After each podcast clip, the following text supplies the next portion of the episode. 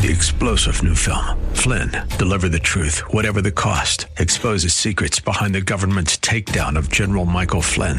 Flynn knew what the intel world had been up to. He ordered the first audit of the use of contractors. This set off alarm bells. He told the truth. He was the most dangerous person for Donald Trump to hire. They had to get rid of Flynn. Flynn, deliver the truth, whatever the cost. Available now. Watch it today. Go to salemnow.com. Salemnow.com. I became a Christian like two weeks before my 24th birthday. Uh, I had kind of interrupted my college, but I was well on my way to getting that journalism degree from San Francisco State. Uh, and I was being trained to be a skeptic and an explorer. That's Pastor Dave Smith, one of the associate pastors at Church of the Highlands in San Bruno, the director of senior ministries, marriage ministries, singles ministries, support groups, celebrate recovery, and counseling. He has a full plate, to uh, say the least. He's going to be sharing his testimony today and tomorrow here on Study Verse by Verse. I'm Mike Trout. This is an outreach of Church of the Highlands in San Bruno, and you can find out more about the church at highlands.us. That's highlands.us. Dave shared this uh, testimony back in 2016, an election year, and you might feel some of the flavor of that as you listen. So many people today are vying for power. They want political power, they want economic power, they want personal power.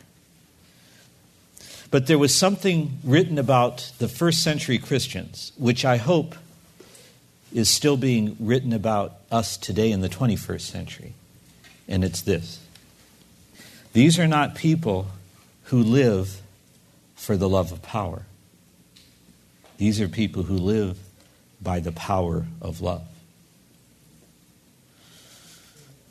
And the, the pagan Romans observed that. Of course, some of them stopped being pagan and started being Christian when they saw that kind of power.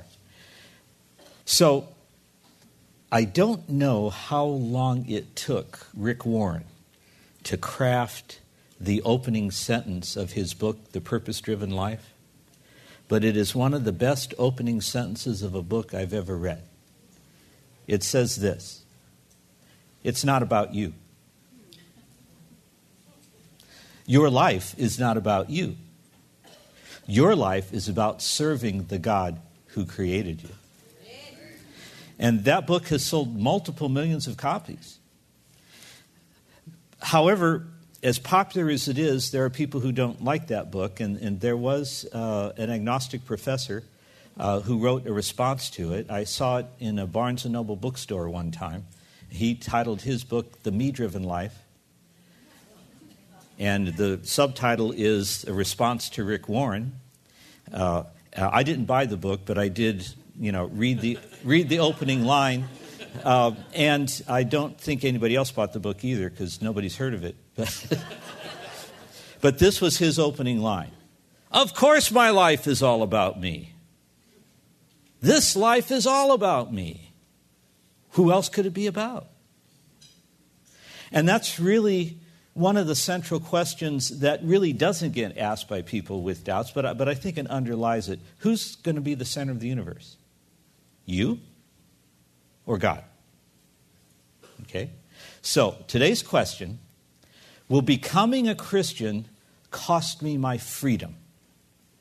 Will becoming a Christian cost me my freedom? And I said, this is one of the questions that I had before I became a Christian. I became a Christian like two weeks before my 24th birthday. Uh, I had kind of interrupted my college, but I was well on my way to getting that journalism degree from San Francisco State. Uh, and I was being trained to be a skeptic and an explorer.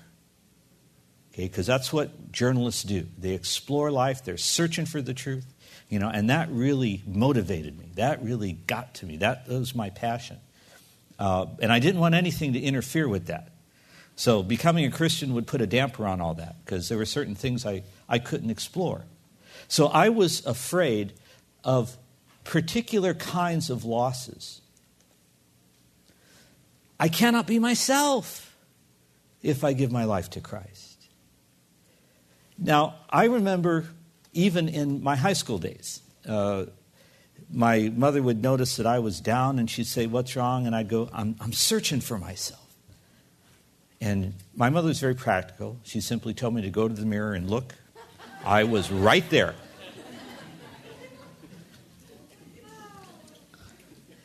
But I didn't know who I was. More on that in a bit. I'll not be allowed to think for myself. I'll have to be thinking other people's thoughts. I'll have to adjust my lifestyle to dull and boring, right? Like all the Christians I know. Oh, you can be just like me. Or, you know, those parodies that they love to do on Saturday Night Live. The church lady, could it be Satan? And I was thinking, there goes my fun, right? I'm just going to become a big sourpuss. Or I'll lose any opportunity for promotion or advancement. Because in the career that I chose, which was journalism, you did not want to be an outspoken Christian because they put a lid on you. You couldn't advance to to certain levels. And that's true. It was true in universities when I was in the university, and it's even more true today in universities, especially in the sciences. You cannot advance beyond a particular point.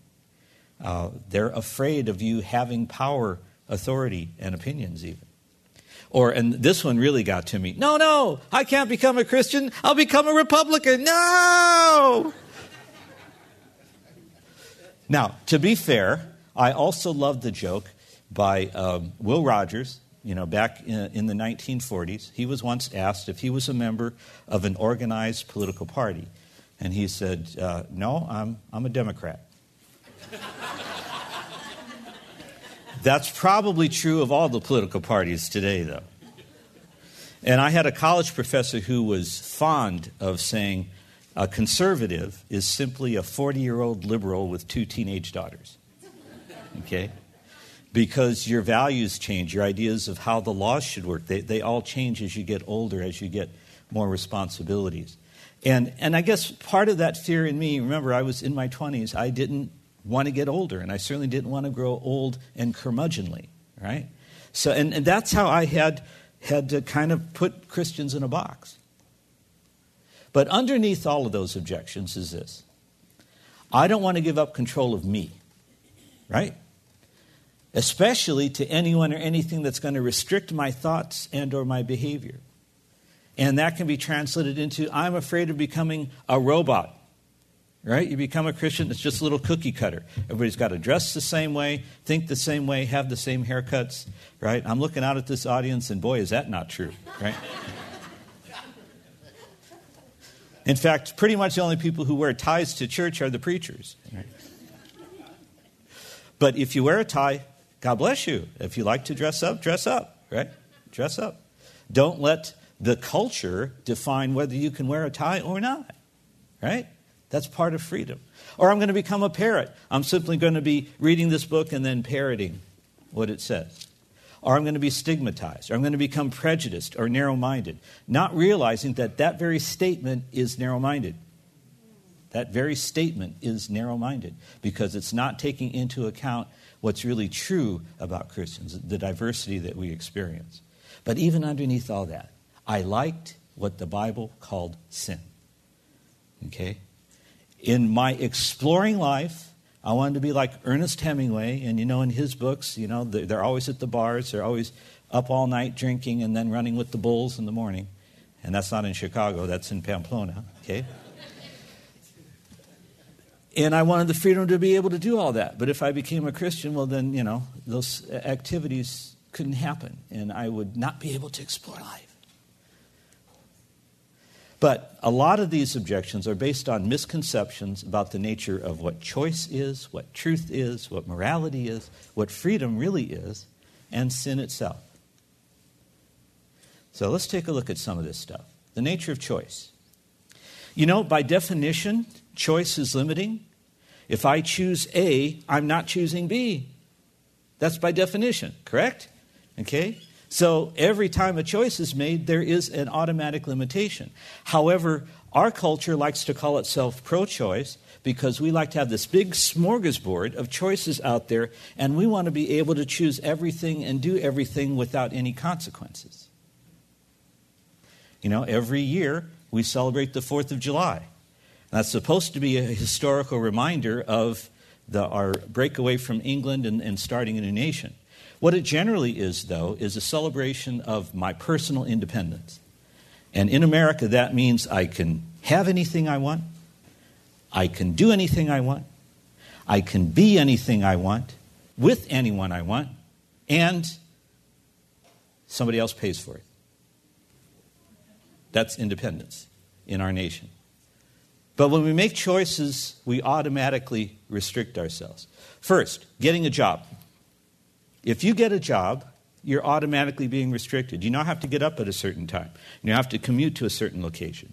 You now have to maybe wear a uniform or certain kind of uh, dress code.